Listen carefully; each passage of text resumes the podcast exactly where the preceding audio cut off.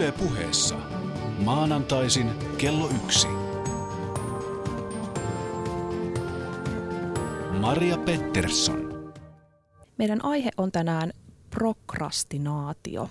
Se on hienompi sana kaikenlaiselle asioiden välttelylle, lykkäämiselle, monenlaiselle vetkuttelulle. Prokrastinaatio ei kuitenkaan ole ihan tarkalleen ottaen sama asia kuin pelkkä motivaation puute. Kyse on siitä, että ei saa vaan jotain asiaa aloitettua, vaikka haluaisi ja tiedostaisi, että se todellakin pitää saada tehdyksi.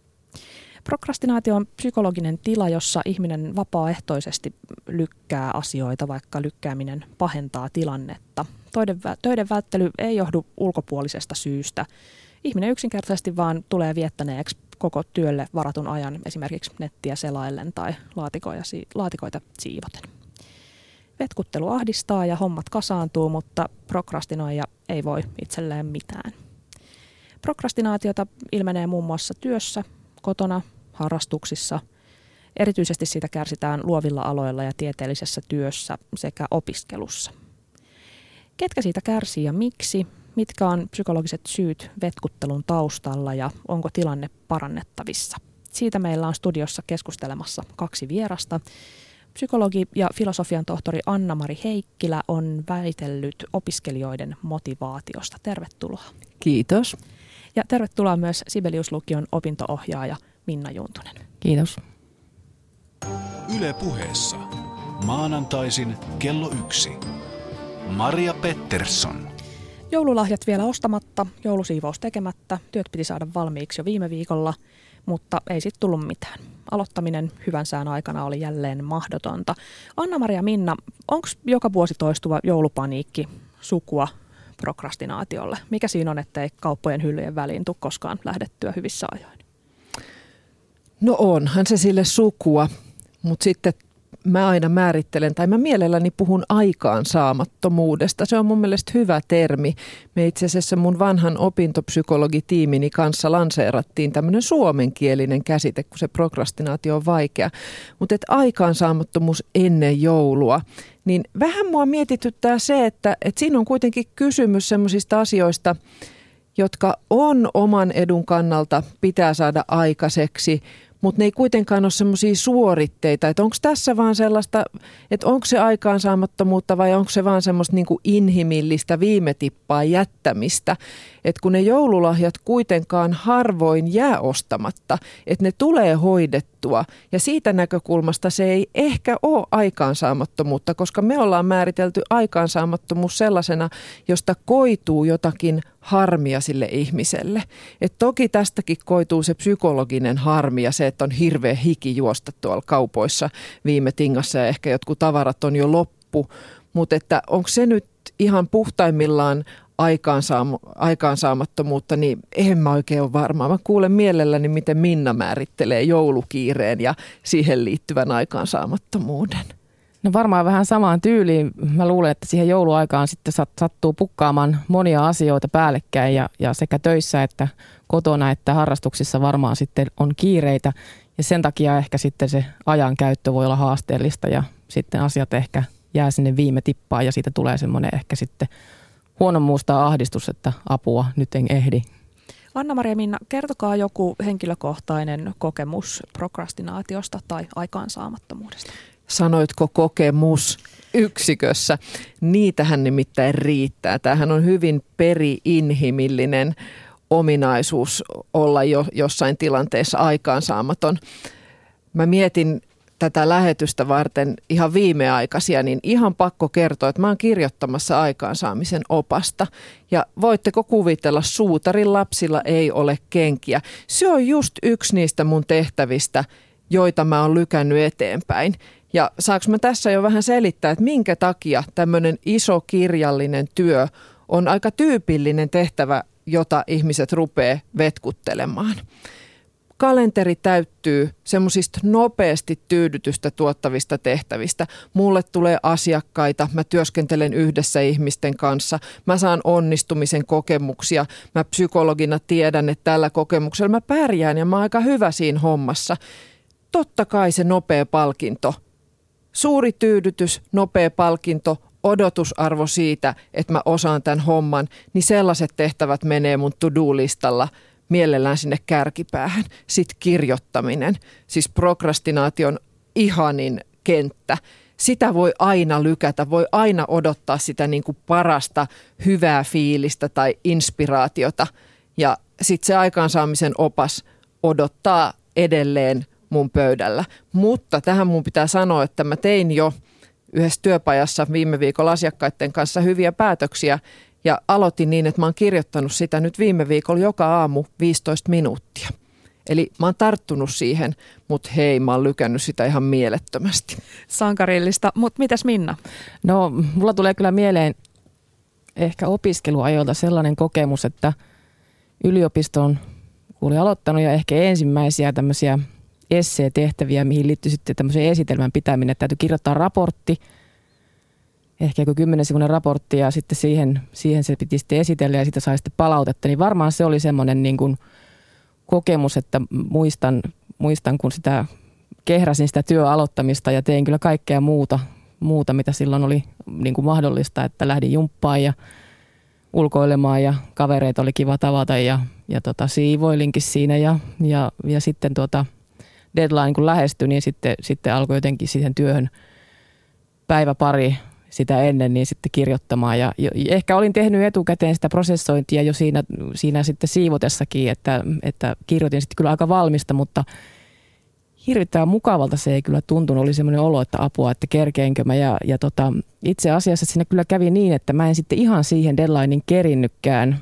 Ja ajattelin, että apua, että mitä nyt, että tämä on ihan hirveetä, että nyt mä oon ihan kauhea, kauhea ihminen, kun mä en kerkeä tätä. Ja, ja tuota, sitten otin yhteyttä sitten siihen tehtävän antajaan ja sanoin, että nyt on näin, että en, en ehdi tätä tähän päivämäärään mennessä. Ja, ja tota, hän sitten sanoi, että no ei mitään, että, että kerkeetkö, että jos kaksi päivää saat lisää aikaa. Mä olin, että joo, totta kai kerkee. Ja, ja varmaan se kokemus jäi sen takia mieleen, että mä sain sitten sitä lisäaikaa ja sanottiin, niin kuin, että joo, että ei, ei mitään hätää, että teet vaan tämän. Ja varmaan se oli heille ihan tyypillistä tällainen ilmiö sitten, että mä en varmaankaan ollut ainoa enkä varmaankaan ensimmäinen, mutta se oli sen takia ehkä merkittävä kokemus. Siitä jäi semmoinen hyvä muisto toisaalta, että, että sain sitä lisäaikaa ja se ei ollut niin, kuin niin, niin vakavaa se, että en, en sitten siihen viimeiseen päivämäärään niin kuin ehtinytkään.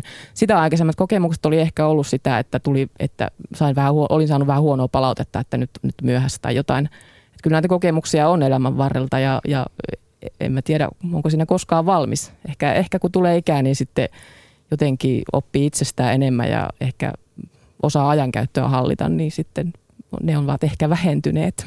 Tässä tuli kirjoitustyö, yliopisto. Millaisissa yhteyksissä te yleensä törmäätte tällaiseen oireelliseen vitkutteluun? No mä kun olen psykologina tehnyt melkein koko urani yliopisto-opiskelijoiden kanssa töitä, niin onhan se ollut niin kuin mahtava kenttä tutustua aikaansaamattomuuteen ja vetkutteluun. Meillä oli pitkään meidän työhuoneen seinällä semmoinen lista parhaista mahdollisista tekosyistä, että minkä takia ei aloita. Ja se oli aivan ihana lista, siis sitä melkein silmät vesissä pääsi lukemaan. Että kyllä opiskelukontekstit ja ihan tutkimuksellisestikin erityisen paljon sitä on Amerikassa tutkittu yliopisto-opiskelijoilla ja, ja yliopistossa on jotakin sellaista siinä ympäristössä, siinä kontekstissa, joka altistaa aikaansaamattomuudelle. Nyt alkoi kiinnostaa, mitä tässä listassa luki, mitkä oli semmoisia vitkuttelun hyviä syitä. Mun ihan suosikki on, että yksi gradun tekijä pesi hammasharjalla lattialistat.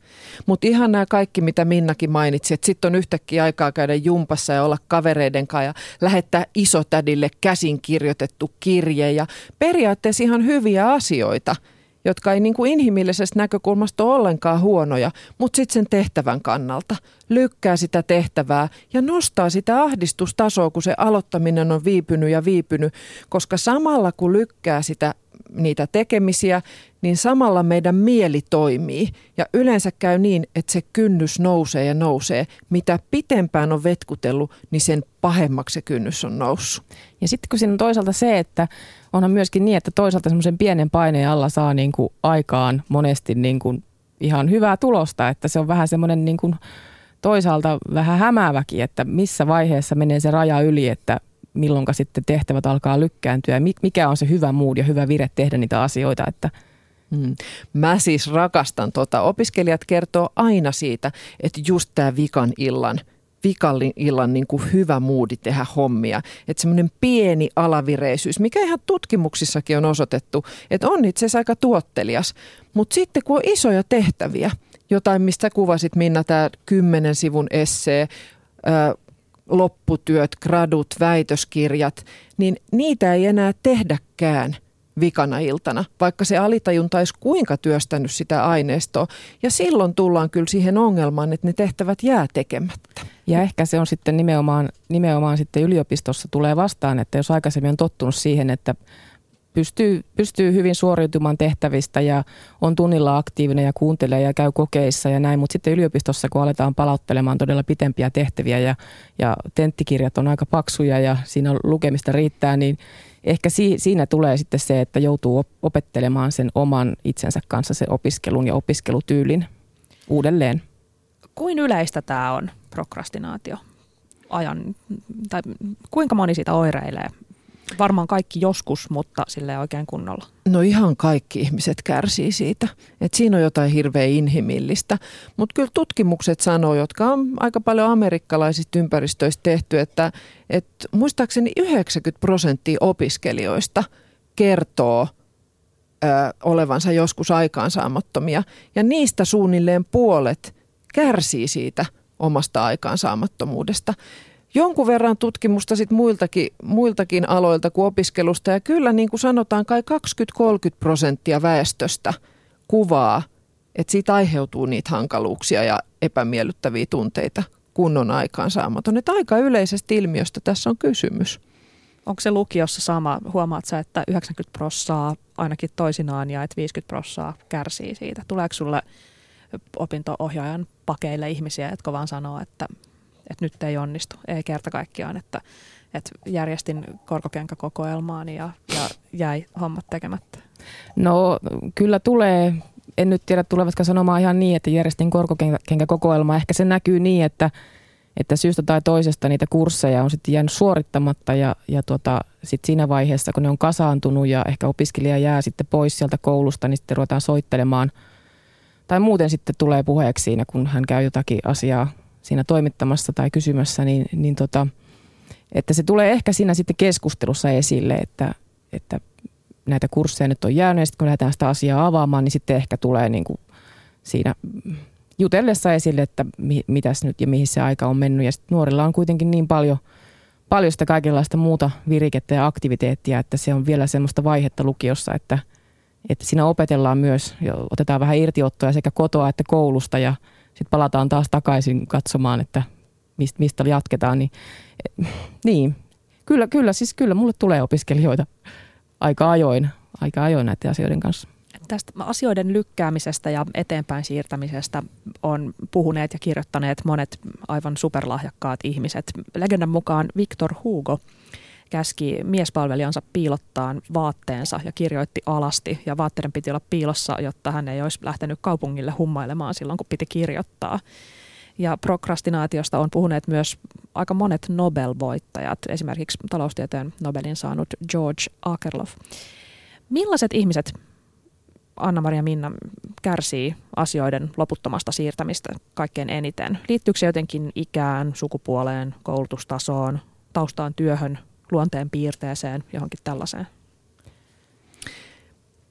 Tämä on minusta kiinnostava kysymys ja sitten mä huomaan, että mä aina rupean miettimään sitä, että pitäisikö meidän enemmän hakea sitä vastausta niistä konteksteista kuin semmoisista yksilön ominaisuuksista.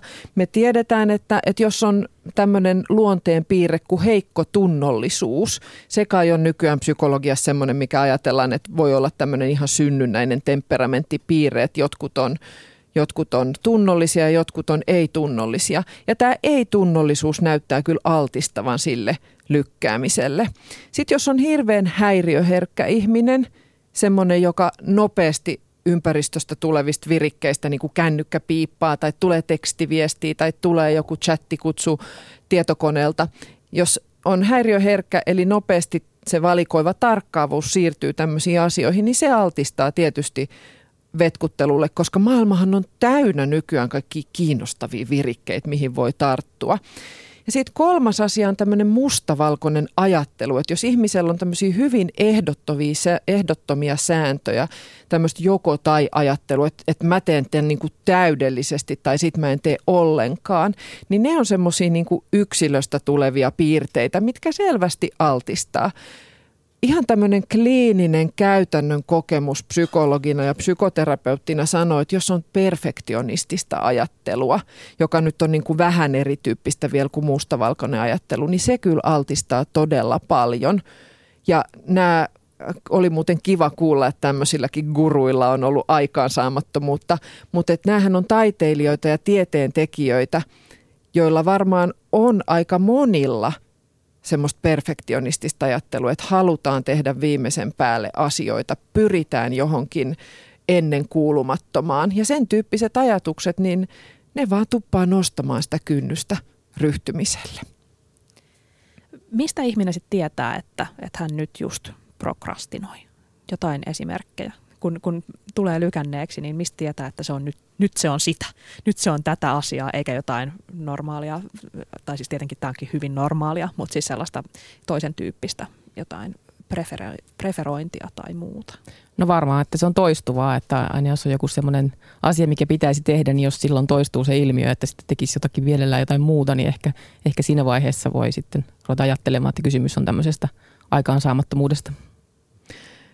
No kyllä mä lähtisin ehkä miettimään tunteen kautta sitä. Ahdistus on se tunne, joka kertoo meille aika usein siitä, että nyt me tehdään jotain sellaista, mitä meidän ei pitäisi olla tekemättä. Että, että tunteet on aika hyviä informantteja tämmöisessä tota, aikaansaamattomuudessa, koska sehän se on, mikä meille yleensä tulee. Lupea ahistaan, kun hommat ei etene. Niin mä ainakin huomaan silloin, kun itse teen sitä, enkä jostain ikään kuin hyvästä syystä lykkää, niin, niin sen tietää, että, että tarkistaa tosi monta kertaa mailit ja Facebookit ja Twitterit ja kaikki. Et, et ennen kuin, mä, nyt, mä nyt tarkistan näitä nyt ensin alta pois ennen kuin mä rupean tekemään tätä hommaa.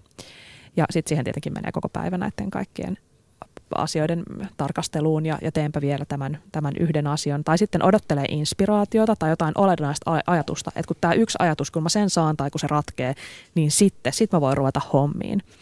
Ja sitten kun mä oon lopultakin käymässä hommiin ja oon siinä tietokoneen edessä, niin, niin sitten keksii jonkun sijaistoiminnon, että nyt mä nopeasti keitän tästä teet ja sitten mä aloitan. Ja sitten kun se jatkuu tässä, niin, niin käytetään koko päivän vähemmän tärkeiden asioiden tekemiseen. Sitten mä tiedän, että se on sitä. Niin oikeastaan siinä olisi ihan hyvä, että jos olisi sellainen niin kuin vale-päivämäärä, mihin mennessä pitäisi niin kuin tehdä joku asia ja sitten se ei olisikaan vielä ja sitten saisi siitä vielä, koska monesti sitten tekee sen pienen paineen alla sitä hyvää jälkeä ja sitten saisi vielä pari päivää niin kuin miettiä ja viilata sitä ja tämmöinen työskentely olisi varmaan ihan semmoinen hyvä niin sehän on klassinen neuvo, että, että aseta itsellesi deadline paria päiviä aikaisemmin. Mm. Niin varma. Mm, Mutta eihän toi toimi kellonkaan kanssa. Jos sä laitat kellon kolme minuuttia aikaisemmaksi, että mä olisin sit ajoissa, niin eihän se toimi. Meidän mieli on ihan mahdottoman tehokas väline niin kuin huomaamaan tämmöiset huijaukset. Että ei se vaan onnistu. Sanoit äsken, Anmari, että ympäristö tekee meistä vetkuttelijoita. Kerro lisää siitä. Niin, jos me mietitään, tai usein mä kerron tämmöistä storia, että, että, että kun yliopistoon, meillä Suomessa on kuitenkin edelleen niin kuin haastavaa päästä, meillä on kovat pääsykoevaatimukset ja ihmiset on tehnyt valtavasti töitä, että ne on tullut valittua. Että yliopistoon tulee niin kuin tosi, tosi fiksua ja ihanaa sakkia. Ja sitten kuitenkin niissä niistä niin kuin hirveän monet kärsii ö, aikaansaamattomuudesta. Että onko se oikeasti niin, että me ollaan valittu semmoista sakkia, joka on tosi aikaansaamatonta. Ja kun tätä, tätä kautta rupeaa miettimään, niin eihän niin voi olla, vaan että siinä ympäristössä todellakin on tekijöitä, jotka altistaa sille. Ja edelleen meidän yliopisto akateeminen vapaus on aika, aika niin kuin merkittävä tekijä siellä. Se, että meillä puuttuu niitä deadlineja, että meillä ei ole semmoista prosessin ohjausta. Ihmisiä ei auteta välitavoitteiden avulla, ihmisiä ei auteta palautetta antamalla tekemään asioita pienissä paloissa. Niin puuttuu, puuttuu deadlineit, puuttuu palaute ja sitten toisaalta on valtavan isoja tehtäviä. Kun se mieli tarttuu pieniin tehtäviin, josta tulee nopea positiivinen palaute ja onnistumisen todennäköisyys on suuri. Ja ne tehtävät, mitä tehdään korkeakoulu, yliopisto ja lukioympäristössäkin, niin ne onkin niitä isoja vaativia tehtäviä. Että se konteksti itse asiassa laittaa meidät semmoiseen tilanteeseen, joka ei ole niin kuin lajityypillisesti meille ihmisille mitenkään helppo. Ja toisaalta siinä on myöskin tavallaan, että silloin saastaa puhutaan aina vapaudesta ja vastuusta, että, että yliopistossa on täydellinen vapaus tehdä, mutta sitten myöskin tavallaan se vastuu ja ehkä semmoinen myöskin semmoinen tietysti kun kriittisessä ilmapiirissä ehkä tehdään töitä ja otetaan vastaan sitten palautetta ja arviointia, niin ehkä se on varmaan myös semmoinen sitten, että jos ei, jos ei niin kuin ole niitä neuvoja ja ohjeita, että miten pääset tähän tiettyyn tavoitteeseen ja miten siitä jatkattaisiin eteenpäin, että olisi pilkottu ne, ne ne isot kokonaisuudet vähän pienempiä ja sitä semmoista aikataulun hahmottamista, niin ehkä siinä sitten, että moni pystyisi varmaan niin parempaankin, jos olisi sellaista ohjausta, että pilkottaisiin niitä, niitä päivämääriä ja ohjeita vähän pienempiin osiin. Mutta onko siis, tarvitaanko me nyt kiri, ohjasten kiristämistä ja keppiä ja porkkanaa yliopisto liian vapaa, mutta jos tästä kuitenkin kärsitään myös lukiossa, jossa toki on vapaampaa kuin ennen, mutta kuitenkin merkittävästi jotenkin rajoitetumpaa kuin vaikka akateeminen vapaus yliopistolla? No en mä oikein sitä keppiporkkana. Mä ajattelisin niin, että, että tuota,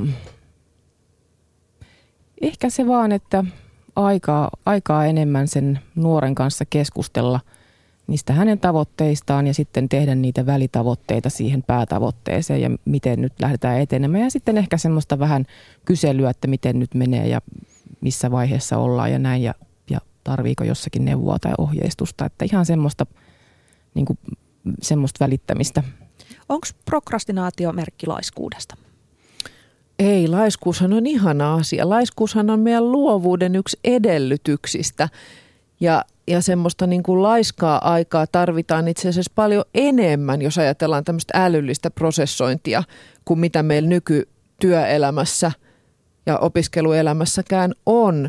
Että laiskuushan ei johda siihen, että kärsis asioiden tekemättömyydestä, kun taas prokrastinaatio tuottaa sitä kärsimystä. Ja joskus jopa ihan niin kuin taloudellisiakin menetyksiä. Voi jäädä duunit saamatta tai palkat saamatta tai opintotuet saamatta tai jotain tämän tyyppistä. Ja laiskuus on kyllä mun mielestä sitä, että osaa nauttia siitä tekemättömyydestä. Yle puheessa. Maanantaisin kello yksi. Maria Pettersson. Meillä on täällä Yle Puheen studiossa psykologi Anna-Mari Heikkilä ja Sibelius-lukion opintoohjaaja Minna Juntunen. Ja tänään keskustellaan prokrastinaatiosta tai aikaansaamattomuudesta, eli ilmiöstä, jossa ihminen jostain syystä lykkää asioita, vaikka lykkääminen aiheuttaa stressiä, kiirettä, epäonnistumisen kokemuksia. Ei vaan saa aloitettua hommia, sen sijaan tekee kaikenlaisia sijaistoimintoja, kuten siivoaa. Tällaiselle täysin oman edun vastaiselle toiminnalle on pakko olla syynsä ja nyt seuraavaksi pohditaan niitä. Mennään ensin vähän kauemmaksi ajanlaskussa. Muun muassa Sokrates, Aristoteles ja Platon mietti asiaa nimeltä akraasia. He kysyivät, että miten on mahdollista, että ihminen toimii omaa etua vastaan – Sokrates sanoi, että se ei ole mahdollista, että ihminen ei voi tietoisesti tehdä jotain, mikä on hänelle huono asia. Ja hänen mielestään ihminen, joka tekee omaa etuaan vastaan, on pakostakin epätietoinen omasta parhaastaan, eli ei ymmärrä, mitä, mitä, mikä olisi hänelle hyväksi. Ja Aristoteles ja Platon ei ollut tästä enää ihan yhtä varmoja, mutta heitäkin askarrutti, että miten on mahdollista, että mikäli ihminen tietää, että toimintatapa A on ylivoimaisesti paras, niin miksi hän ei kuitenkaan toimi tavalla A. Ja tästä mun mielestä koko prokrastinaatiossa on kyse. Ihminen kyllä tietää tismalleen, mikä on paras tapa toimia, mutta ei vaan saa aikaiseksi. Anna-Maria Minna, mistä prokrastinaatio johtuu? No aika pahan pistit. Kyllä se johtuu siitä, että me ollaan ihmisiä. Että se, mitä mä oon tässä jo monen monta kertaa sanonut ja mistä mä aina jaksan puhua, että, että motivaatio – rakentuu siitä, että tulee onnistumisen kokemuksia ja me koko ajan arvioidaan, että kuinka suuri todennäköisyys meillä on siihen onnistumiseen. Mitä suurempi todennäköisyys, mitä varmempi palkkio, niin siihen me ryhdytään. Ja tota, sitten kun ne vaikeat tehtävät on vaikeita tehtäviä. Että kyllä tutkimuskin kertoo siitä, että mitä haastavampi, isompi tehtävä on, niin sitä hankalampaa meidän ihmisten on siihen tarttua. Että me tiedetään ehkä semmoisella tietoisella tasolla – mikä olisi meille hyväksi. Mutta sitten meidän saattaa niinku tunteet lyödä vastaan. Tulee vaikka semmoinen kuin epäonnistumisen pelko tai epäusko. Itseluottamus putoaa, että mä en ole varma selviänkö mä tästä. Ja silloin se toimintakin tuppaa lamautumaan. Mm. Sanoisin, että yläkoulun puolella, missä mä olin aikaisemmin töissä kahdeksan vuotta, niin siellä tuli ehkä tämmöinen kapinallisuus johtajia kohtaan – Eli, eli kaikkia aikuisia, eli vanhempia ja opettajia, että he edustivat sellaista, sellaista mitä ei sitten ehkä haluttu, haluttu uskoa. Ja tavallaan niin kuin aikuinen sanoo, että tietää, minä tiedän mikä sinulle on parhaaksi, mutta sitten tavallaan se nuori kapinoi ehkä sitä vastaan, että ehkä se kuuluu siihen myös siihen murrosikään tietyllä tavalla. Ja, ja tota, sitten, sitten lukiossa, niin, niin kyllä varmaan niin kyllä se siellä se perfektionisti ehkä, se ehkä tulee siellä sitten esille vasta. Että yläasteella voi olla sitä, sitä kapinaa ja sitten tulee semmoista, kun tullaan lukioon, niin tulee semmoista sitä vapautta ja, ja sitten sit sitä kautta opetellaan sitä vastuuta, mutta mm. Ei tarvitaanko siis potkuja persuksiin? Mm, niin, ohjausta ehkä, en tiedä potkuja. Mä aina mieluummin uskon niihin porkkanoihin ja niihin niin kuin vetäviin asioihin, että miten ihminen saa itse sen tyydytyksen. Nyt ollaan puhuttu paljon näistä oppimisympäristöistä, mutta kyllähän tämä ilmiö näyttäytyy myös työelämässä. Ja sieltä mä haluaisin nostaa semmoisen aika tärkeän asian, että ihmisen pitää kokea merkitykselliseksi se, mitä on tekemässä. Aivan. Et silloin kun se tehtävä ja se tuotos on jollain tavalla henkilökohtaisesti mulle tärkeä. Mä ymmärrän, miksi mä oon sitä tekemässä. Niin se lisää ihmiselle sitä motivaatiota ja sitä kautta sitten myöskin toivottavasti vähentää sitä aikaansaamattomuutta. Eli onko kyse siis motivaatio-ongelmasta? No kyllähän tätä niin kuin motivaatioteoreettisesti on kauhean kiva tarkastella tätä prokrastinaatiota ja itse asiassa no motivaatio on nyt semmoinen käsite, että sitä kautta voidaan tarkastella ihmistä noin yleisestikin. Joku varmaan voisi nyt saivarrella, että onko tämä sama kuin motivaatio-ongelma, mutta äh, en mä siihen osaa vastata. vaikka, eikö sä kuitenkin ole tosi tosi motivoitunut kirjoittamaan sitä sun kirjaa ja se on susta mahtavaa ja, ja tyydyttävää ja silti? Niin se on myös mahtavaa ja tyydyttävää, mutta onhan se myös tosi vaikeeta. Se on vaikea tehtävä, joka vaatii hirveästi semmoista pitkäjänteistä, sinnikästä puurtamista, mistä ei ole niin kuin nopeasti tulospalkkio. Ja sitten siinä on se, että mehän ollaan lajityypillisesti sosiaalisia olentoja, niin tämmöiset tehtävät, mitä pitääkin tehdä aika pitkälti yksin, niin on, on aika vaikeita – Voiko siinä olla epäonnistumisen pelkoa? Minna, mitä arvelet? Mm, kyllä, kyllä varmaan sitäkin voi olla ja ehkä nimenomaan sitten, että jos asettaa itselleen niin korkeat tavoitteet, että ajattelee, että ei yllä niihin kuitenkaan, niin ehkä sitten sen takia lykkää. Mä ajattelin niin tästä työelämästä niin, että, että tietenkin sitten jos on ollut on hyvin tuttuja ne tehtävät, mitä on tehnyt ja tavallaan niin kuin se ei enää välttämättä anna sitä haastetta, niin sekin voi aiheuttaa tällaista sitten, että, että ehkä jotenkin passivoituu tai näin, että, että sitten että olisi hyvä, että olisi semmoista haastetta myöskin, että ja, ja ihmiset sitten pystyisi siinä työurallaan niin kuin etenemään siihen suuntaan, mikä on heidän oma toive, eli se ehkä sitten ruokkii sitä motivaatiota. Hmm. Ja sitten mä lisäisin tähän nuorten, nuorten kohdalla tietenkin sen ja siis kaikkien tietysti, että meillä aika paljon on tullut näitä tätä sosiaalista mediaa ja muita, muita ärsykkeitä, mitkä ehkä tuottaa sitä palkkiota niin kuin lyhyemmällä ajalla. Eli, eli silloin me sitten lykätään sitä ehkä ikävämpää tenttiin tai kokeeseen lukemista, koska me saadaan niitä palkkioita sitten niistä muista asioista paljon nopeammin ja se tuottaa sitä mielihyvää hy, hyvää meille enemmän, että, että tietenkin koulussa varmaan sitten semmoinen välipalaute ja semmoinen osakatsaus tai joku tämän tyyppinen, että – että hyvin menee jatka samaa, samaa tahtia tai niin kuin, ja sitten, että jos on jotakin, niin kuin, että mitä voisit parantaa, niin että mitä se sitten olisi. Että se palautteen antaminen olisi myös sellaista, että ei ole vain tämä on nyt väärin ja, ja, ja teit huonosti, vaan niin kuin, että tässä työssä on tämä asia, että voisit parantaa vaikka tähän suuntaan, jolloin, jolloin se ihminen tietää, miten sen täytyy toimia sitten. maailma on täynnä sellaisia asioita, joita ihminen ei halua tehdä. Se on ihan ymmärrettävää. Mutta miten jotkut motivoi itsensä jonkun vakuutuspapereiden tai veroilmoitusten tekemiseen ja toiset sitten taas ei? Mikä se on se, se tapa, jolla joku onnistuu olemaan prokrastinoimatta tällaisissa tapauksissa? Niin, nehän on valtavan tylsiä tehtäviä. Tylsiin tehtäviin ihminen ei mielellään tartu, mutta ehkä tuossa mun tekeekin mieli vähän tarkastella sellaista yksilöllisyyttä, yksilöllistä eroavaisuutta, mitä meissä on. Että ne tunnolliset ihmiset, jotka niin kuin enemmän ahdistuu siitä, että niillä olisi veropaperit täyttämättä tai että deadline menisi niin kuin ohi laskuissa. Kauhun tasapaino. Kauhun tasapaino, niin ne saa ne tehtyä. Sitten ne, jotka on vähemmän tunnollisia, niin ne on niin kuin valmiit kärsimään siitä äh, ahdistuksesta, minkä se aikaansaamattomuus tuo. Ja sitten tietysti siis jotkut ihmiset osaa hakea apua, ne hankkii vaikka hyvän kirjanpitäjän tai ulkoistaa semmoisia epämiellyttäviä tehtäviä ja sillä tavalla saa, saa hommat, hommat tehtyä. Musta oli ihan loistava viime viikolla yhdessä työpajassa työikäisten ihmisten kanssa, niin yksi johtaja antoi semmoisen vinkin, että hän tekee aina epämiellyttävät tehtävät aamulla heti ensimmäiseksi. Sitten hänellä on niinku voittajafiilis, että tämä homma on nyt tehty ja sitten voi mennä mukavimpiin tehtäviin. Tämä voisi olla esimerkiksi semmoinen aika käytännöllinen kikka, mitä meistä itse kukin voisi kokeilla. Maria Pettersson. Puhuitkin Anna-Mari tuossa välittömän mielihyvän ja, ja pitkän aikavälin tyydytyksen ikään kuin jatkuvasta kamppailusta. Jotkut on selittänyt prokrastina- prokrastinaatiota myös biologialla.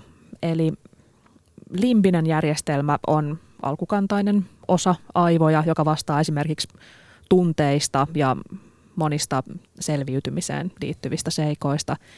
Ja ihmisaiheuden jotenkin kehittyneempi osa, tämä etuotsalohko, sitten taas vastaa monista tiedonkäsittelyn prosesseista, kuten esimerkiksi asioiden suunnittelusta tai, tai jopa kontrolloimisesta tai, tai tekemisestä.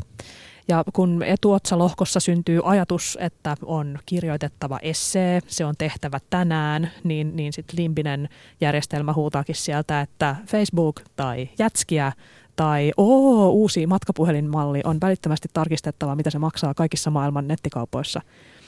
Ja alkukantainen vaisto usein voittaa, mutta sitten ikään kuin tietoisella ajattelulla on mahdollista, aina, aina mahdollista päättää että, että nyt aloitan tämän tehtävän ja vastustaa mielihyvän kiusausta olla vaistoa voimakkaampi. Onko tämmöisestä biologisesta selityksestä teidän mielestä mitään apua vai onko tämä nyt sitten ö, tällaisen jotenkin normaalin ihmisen aikaansaamattomuuden biologisointia ja jopa medikalisointia? Mitä sanotte? No kyllä kyllä sitä hyötyä voi olla, koska tavallaan kun tietää, mistä asiat johtuu, niin ehkä sitten, ehkä sitten tietää myös, että miten niitä voi edistää tai miten sitä aikaansaamattomuutta voi sitten poistaa. Onko tyypillistä, että ihminen on hyvin aikaansaava yhdellä elämän alueella ja sitten taas ihan huippu prokrastinoija toisella elämän alueella? No kyllä, jos tutkimuksia kat- katsotaan, niin kyllähän siellä nostetaan esille esiin tämmöinen kontekstisidonnaisuus, että se riippuu niin kuin tehtävätyypistä, että joku prokrastinoi, kun tulee vaikka puheesitys ja pitää mennä toisten eteen tekemään jotain. Toiselle on tyypillisempää just lykätä niistä kirjoittamistehtäviä, joku jättää ne veroilmoitukset. Että kyllä ihan varmasti tämmöistä kontekstisidonnaisuutta siinä on ja tehtäväsidonnaisuutta. Ja sitten taas sit persoonallisuudesta, että jos on niin kuin valmis kestämään sitä ahdistusta ja sitten uskoo siihen viime tipan niin kuin endorfiineihin ja siihen, että, että saa hommat varmasti aina valmiiksi ja se on niin kuin sun persoonassa semmoinen leimaava piirre, niin kyllähän se sitten varmaan yleistyy niin kuin monille elämän eri osa-alueille. Ja sitten ne tunnolliset ihmiset, niin nehän tekee niin kuin kaikilla elämän osa-alueilla asiat – aika, niin kuin aikanaan, mistä mä ainakin on kyllä vähän niin kuin kateellinen. Niin ja toisaalta taas sitten, toisaalta taas sitten kyllähän se voi aiheuttaa sellaista tuupumustakin, että jos on hirmu ylitunnollinen kaikilla osa-alueilla eikä tavallaan osaa relata, että on, on se varmaan vähän semmoinen myöskin en tiedä onko se alkukantainen semmoinen, semmoinen ihmiselle tyypillinen ominaisuus, että voisi vähän relata jossakin toisella osa-alueella tai sitten vähän niin kuin vaihdella niitä, että loma-aikana ollaan niin kuin lomalla ja sitten työssä ollaan työssä ja tehdään niitä asioita ja, ja sitten, että tavallaan semmoinen niin kuin elämän suunnittelu ja elämänhallinta, sekin varmaan ehkä auttaa siinä sitten. Varmaan epämiellyttävien asioiden välttely on yleisempää kuin miellyttävien asioiden välttely. Mulla itsellä kävi sillä että, että vaikka mä oon normaalisti aika särmä käytännön asioissa tai, tai hoidan käytännön asiat suht ajallaan, niin, niin oli yksi asia, jota mä en kerta kaikkiaan saanut tehtyä, nimittäin auton katsastaminen. Ja, ja mä vetkutin sitä parhaimmillaan siis useita kuukausia, vaikka siis työmatkan varrella oli tämä katsastusasema, ja ei vaan. Ja mä arvelin, että se johtuu jotenkin siitä, että, että mä pelkäsin, että auto ei mene katsastuksesta läpi ja sitten se maksaa paljon ja se on kallista ja inhottavaa ja sitten siellä, siellä on joku äijä, joka sanoo mulle, että mitä se, mikä osa se siitä autosta ei toimi ja mä en tunnekaan sitä sanaa ja mä en tiedä mitään ja, ja semmoinen jotenkin kauhean epävarmuuden tunne. Mutta sitten äh, ihmiset kuitenkin, ainakin myös minä, äh, jotenkin lykkää myös miellyttäviä asioita, siis esimerkiksi kiinnostavia työtehtäviä onko siinä joku syy tällaiselle, paitsi että se nyt sitten saattaa olla haastava se, se tehtävä tai vaikea, mutta kuitenkin tosi tosi miellyttävä, niin eikö se ole jotenkin täysin kummallista, että miellyttävää tehtävää myöskin siirretään loputtomiin? Niin kyllä siinä tulee se epävarmuus ja sen oman itseluottamuksen arviointi myös niiden miellyttävien tehtävien osalta, jotka, jotka voi olla parhaimmillaan siis niin kuin semmoisia, että tulee aivan, aivan älyttömiä onnistumisen kokemuksia, flowta, tämmöistä virtauksen kokemusta.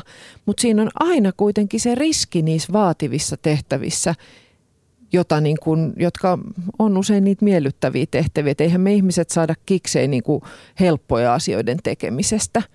Niin sen oman ö, pätevyyden, itseluottamuksen arviointi ja jos vähäkään tuntee epävarmuutta – niin sieltä se sitten se lykkääminen niin kuin on, on tota oven takana helposti. että se tulee niin kuin sitä kautta.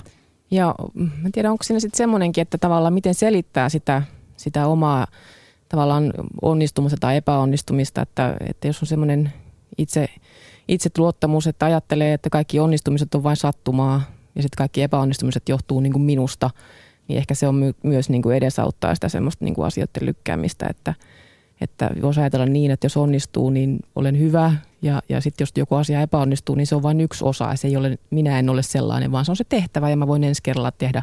Ja nyt mulle vaikka liian vähän aikaa tai mulle sattuu liian paljon tehtäviä tähän samaan aikaan. Tavallaan selittää sen sillä tavalla, että se ei ole minussa se ominaisuus. Olenko nyt oikeassa, jos teidän puheista vedän sellaisen johtopäätöksen, että, että jos työhön liittyvät tärkeät tavoitteet on, on kovin suuria, tai ajallisesti kaukana, sanotaan vaikka väitöskirja. Ja sitten samaan aikaan jokapäiväinen ajankäyttö ja, ja työn organisointi on pitkälti omissa käsissä, eikä tule mitään ulkopuolista painetta siihen, niin silloin tilanne on erityisen otollinen prokrastinoinnille. Kyllä, toi on mun mielestä erittäin hyvä yhteenveto itse asiassa. Oikein hyvä kiteytys tästä ilmiöstä. Maria Pettersson. Yes.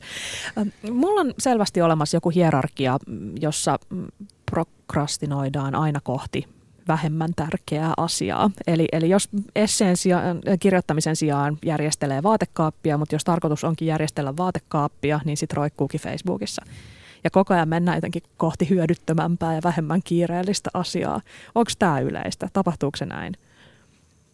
Niin, tuossa on se niin kuin ne helpot tehtävät on ne, mihin sit mieli ensimmäisenä tarttuu. Ja kyllä toi hierarkia tavallaan tuli tuossa kuvattu, että niin kuin älyllisesti vaativampaa tehtävää niin kuin oli, sie- oli siellä niin kuin niissä prioriteetti ykköstehtävissä. Joo. Toisaalta, toisaalta voi myös järjestää sitä mieltä siellä, kun siivoat ja vaatekaappia tai teet jotakin muuta, että tavallaan työstät sitä aihetta jotenkin alitajuisesti ja sitten ehkä, ehkä kirjoitat sen sitten viimeisenä yön tai illan tunteina ylös itsellesi ja näin. Niin ja sitten toisaalta tulee vaatekaappi siivottua aina silloin tällöin. Onko prokrastinaatiolla hyviä puolia? No justhan sä sanoit, että välillä tulee vaatekaapit siivottua ja tulee ehkä tehty joku hauska Facebook-päivitys ja sitten saa paljon tykkäyksiä ja itseluottamus nousee sitä kautta ja, ja vanha tätikin saa sen käsinkirjoitetun kirjeen ja siitä tulee hyvää fiilistä ympärille. Totta kai. Ja sen jos... lisäksi saat vielä tehtyä sen varsinaisen työn. Niin joo, sekin. No, jos jotain, niin ainakin yleistieto on kasvanut, kun, kun sen sijaan, että tekisi työtä, niin, niin lukee sanomalehtiä ja, ja kat, kirjoja ja elokuvia kattelee, vähän Wikipediaa selailee, kun sanon vähän tarkoitan esimerkiksi neljä ja puoli tuntia. Et, et siinä mielessä, onko teillä tullut jotain positiivista, kun itse vetkuttelette? No kyllä mä huomaan, että mä oon viime, asian, viime aikoina esimerkiksi puhunut siitä, että, että kun mun väitöskirjan tekeminen kesti aika kauan, tosi mä sain myös lapsia siinä välillä ja kehitin sitä opintopsykologiaa, sitä uutta psykologian sovellusalaa, niin kyllä mä usein puhun, että mä viisastuin, kun mä annoin sille prosessille aikaa, että alitajuntakin teki työtä, että enpähän ole mikään semmoinen neljän vuoden niin kuin broileritohtori, vaan että tämmöisiä hyveitä olen kehittänyt, kun olen välillä vähän ollut aikaansaamaton, mutta en mä ole ihan varma, että onko tämä ihan totta vai onko tämä tämmöinen mielen rakentama hyvä selitys näin jälkikäteen. Mites Minna? No kyllä varmaan on saanut joitakin asioita sitten aikaiseksi ehkä vähän tehokkaammin, tehokkaammin kun on vähän vitkutellut tai jättänyt viime tippaan, mutta en mä nyt osaa sanoa, onko se mitenkään niin kauhean mukavaa, että – että sitten siellä aamuyön tunteena kirjoittelee jotakin itku silmässä, että tämä pitäisi saada valmiiksi. Mutta mm, sekä hyvää että huonoa, että, että tietenkin siinä vaiheessahan se alkaa olla ikävää, että jos sitä omasta aikaansaamattomuudesta aiheutuisi hankaluuksia vaikka työkavereille tai, tai jollekin ystäville tai jollekin, että, että mm, näin, että oma heikkouteni on myöhästely, että, että tota, se, sitä on aika ikävä sitten, kun kaverit joutuu odottelemaan aina puhaltaa jostakin tukkaputkella ja selitykset valmiina? No ehkä semmoinen, mikä on musta hirveän tärkeää, mikä itselle varmaan iän myötäkin on tullut myös, että on kehittynyt semmoista armollisuutta. Että jos olisi aina ollut kauhean säntillinen, niin ehkä mulla olisi kehittynyt vähemmän sitä armollisuutta, kun en olisi joutunut niin kuin myöntämään, että no taas tehdään viime tipassa ja kiireellä. Yle puheessa. Maanantaisin kello yksi. Maria Pettersson. Keskustellaan täällä Yle puheella prokrastinaatiosta, siitä miten ihminen lykkää asioita, vaikka lykkääminen aiheuttaa stressiä ja epäonnistumisen kokemuksia ja on aika monen tavoin haitallista. Meillä on studiossa psykologi Anna-Mari Heikkilä ja Sibelius Lukion opintoohjaaja Minna Juntunen. Calgaryn yliopiston professori Pierce Steelin mukaan prokrastinaatio yleistyy. Siitä kärsivien ihmisten määrä on hänen tutkimuksensa mukaan Yhdysvalloissa nelinkertaistunut vuodesta 1978 vuoteen 2002. Miksi ilmiö yleistyy? No varmaan just sen takia, että niin paljon on lisääntynyt tämmöinen kaikenlaisten ärsykkeiden ja toimin, muiden toimintojen niin kuin määrä tässä meidän maailmassa. Sosiaalinen media tuottaa koko ajan tietoa ja se tieto on aika pirstaleista ja meillä on koko ajan mahdollisuus ehkä, ehkä niin kuin toteuttaa itseämme enemmän ja, ja näin se asettaa myös ehkä haasteita sitten tämmöiselle aikaansaamiselle pitkäjänteisesti. Niin, niin esimerkiksi nyt on puhuttu paljon siitä, että, että opettajakunnan mukaan koulupojat pystyy heikommin keskittymään pitkiä aikoja asioiden äärelle, koska netissä on jatkuvasti tarjolla tämmöistä hauskaa sijaistoimintaa tylsän oppimisen sijaan. Hmm. En ole lukenut tuota tutkimustulosta itse, mutta nostasin kyllä semmoisenkin asian eteen esille, että, että meillä on myös opiskelijamäärät, jolla Stilki on paljon tätä ilmiötä tutkinut, niin ne on kasvanut. Eli yhä suurempi osa ikäluokasta tulee korkeakoulutukseen – ja ehkä myöskin resurssit sitten opettajia opettajaresurssit ei ole kasvanut samassa määrin, että siinä ympäristössä on voinut tapahtua myös niin kuin koulutuksellisesti näitä muutoksia, että samoja opiskelijoita sparraa vähemmän vähemmän opettajia kuin aikaisemmin. Ja ilman muuta toi, mitä Minna sanoi, että tämä, tämähän on ihan katastrofaalinen tämä ympäristö, missä me eletään. Nopeita herkkupaloja on koko ajan saatavilla jostain meidän tarkkaavuudelle – ja sitten semmoinen pitkäjänteinen puurtaminen niin ei ole kauhean muodikasta. Niin ja sitten kuitenkin se oppiminen ja opiskelu, se on pitkäjänteistä, pitkäjänteistä työtä ja sitten jos mietitään, että minkälaisessa sosiaalisessa mediassa ja tietotekniikka maailmassa nuoret ovat ja sitten miettii sitä maailmaa, missä vaikka itse on ja mitä taitoja itse on, että mitä mä voin tarjota opiskelijoille tuolla päivisin niin, että heidän mielenkiintonsa pysyy, kun me keskustellaan vaikka tulevaisuuden valinnoista tai muista, niin, niin kyllä siinä on ihan haastetta. No voiko liittyä siihen myöskin, että työelämän muutos nyt on kauhean muodikasta ja myöskin monella tavalla tosi hyvä asia se, että, että työajat muuttuu vapaammaksi ja ei tarvitse välttämättä tehdä töitä siellä työpaikalla, vaan saa tehdä valitsemassaan lokaatiossa. Mutta, mutta voiko tämä nyt sitten olla vapaiden työaikojen ja työelämän muutoksen varjopuoli? No kyllä me tarvitaan semmoista itsensä johtamista yhä enemmän niin kuin joka alalla ja joka tasolla työpaikoilla. Että kun ei ole niitä kurimatriiseja, kellokortteja ja tämän tyyppisiä, niin se vaatii ihmiseltä itseltään enemmän, jotta sitten kokee sitä hallinnan tunnetta ja saa myös asioita aikaan. Mutta kyllä mä silti ajattelen, että on tosi terve kehitys, että me mennään siitä niin kuin ajankäytön mittaamisesta sen aikaan saamisen mittaamiseen. Et mik, miksi siellä työpaikalla pitäisi viettää semmoisia aikoja, jolloin on esimerkiksi hirveän väsynyt eikä saa mitään aikaiseksi. Miksei silloin voisi käydä joogatunnilla tai kampaajalla ja sitten rytmittää sitä päiväohjelmaansa sellaisella tavalla, mikä itselle sopii. Kyllä mä toivotan tervetulleeksi nämä tämän tyyppiset muutokset. Niin, tavallaan, että, että vähemmän on enemmän ja voi sitten muokata sitä ajankäyttöön. Toi on, toi on hyvä pointti kyllä. On. Tekisikö Minna lukiolaiset mitään, jos heitä ei vahdittaisi? Kyllä tekisi. Kyllä Maria teki. Pettersson. Sano vaan. Kyllä tekisi, koska, koska tuota, kyllä mä kaikesta huolimatta niin, niin uskon ja, ja tota, se mun kokemus on, että kyllä nuoret haluaa oppia, nuoret haluaa tehdä monenlaisia asioita, kokea – kokea ja sitten tavallaan aikuisten tehtävä on sitten ehkä opettaa sitä ajankäyttöä ja sitä ajan hahmottamista, että, että tähän, tähän, tähän aikaan sopivaksi. Ensimmäinen neuvo, jonka prokrastinoijalle annetaan on varmaan, että ota nyt itseäsi niskasta kiinni ja tee se homma ihan oikeasti. Anna-Maria Minna, missä tapauksissa tämä neuvo auttaa ja missä se taas ei auta? Siinä tapauksessa, että se on realistista, että se työmäärä mikä vaikka on jäänyt tekemättä sen vuoksi, että sitä on lykännyt, niin no, on, on semmoinen realistinen siihen aikaan, mihinkä mennessä täytyy saada tehtyä. Että sitten jos on vaikka esimerkiksi sattunut elämässä jotain sellaista, joku, jonkunlainen odottamaton tapahtuma tai jonkunnäköinen kriisi tai joku, joku tämmöinen, niin ehkä siinä vaiheessa ei ehkä kannata sanoa, että otappa nyt vaan niskasta kiinni ja teepä tämä asia. Että, että ehkä siinä vaiheessa voidaan sitten pikkasen niin löysentää sitä aikataulua ja voisiko tästä nyt jättää jotain pois ja voiko siihen sellaiseen niin kuin olemiseen käyttää sitten enemmän, enemmän aikaa. Tai jos on jotain esimerkiksi uupumusta ynnä muuta, niin ei siihen välttämättä ehkä sitten auta se keppi. Niin, jos se ihminen pystyy ottamaan itseään niskasta kiinni, jos hänellä on ne taidot, mitä hän tarvitsee tehdäkseen sen tehtävän. Mutta useinhan on niin, että tarvis just nimenomaan apua, tarvis semmoista taitoharjoittelua niiden asioiden ed- tota, etenemiseksi. Ja silloin se ei paljon auta, että syyllistetään.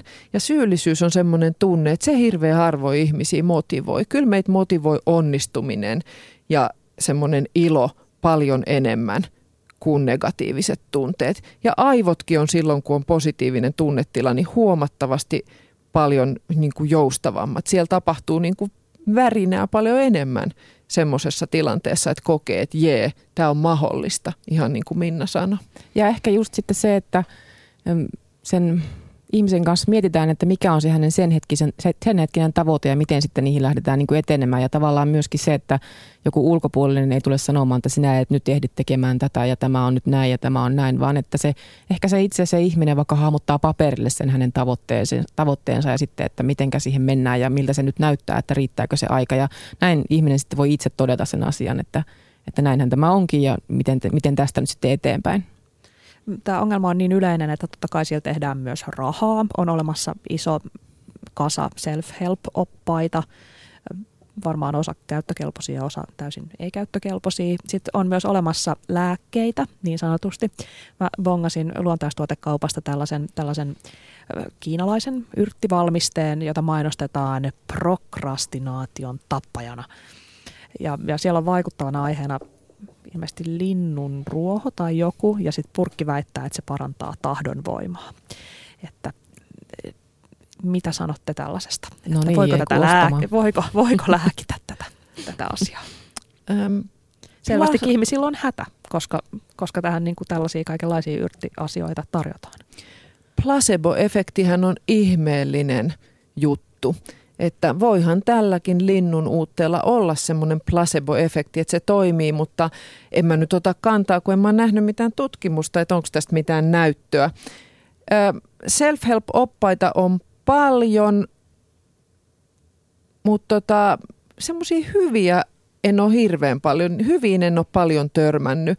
Et kun se ongelma yleensä ei ole siinä, että ihmiset ei tietäisi, miten pitää toimia, vaan se ongelma tulee siitä tunnepuolesta, että ei kuitenkaan toimi niin kuin tietäisi, että pitää toimia.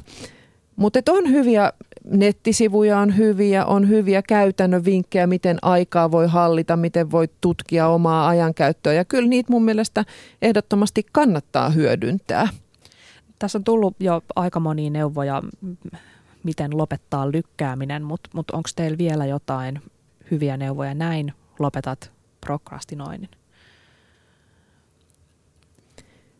No tämmöiset baby steps, pienet askeleet, sosiaalinen toiminta – omien tavoitteiden julkistaminen. Sitten ihan tämmöinen oman mielen johtamisen harjoittelu, puhutaan paljon tietoisuustaidosta ja mindfulness-harjoittelusta, niin kyllä siitä näyttää olevan hyötyä, että ihminen oppii sitä tahdonvoimaansa kehittämään. Se tahdonvoima on niin kuin lihas ihan samalla tavalla kuin haukkari pitää vääntää rautaa, niin sitä tahdonvoimaakin pitää sinnikkäästi ensin pienillä pienillä tehtävillä ja sitten niin kuin isommilla tehtävillä bodata.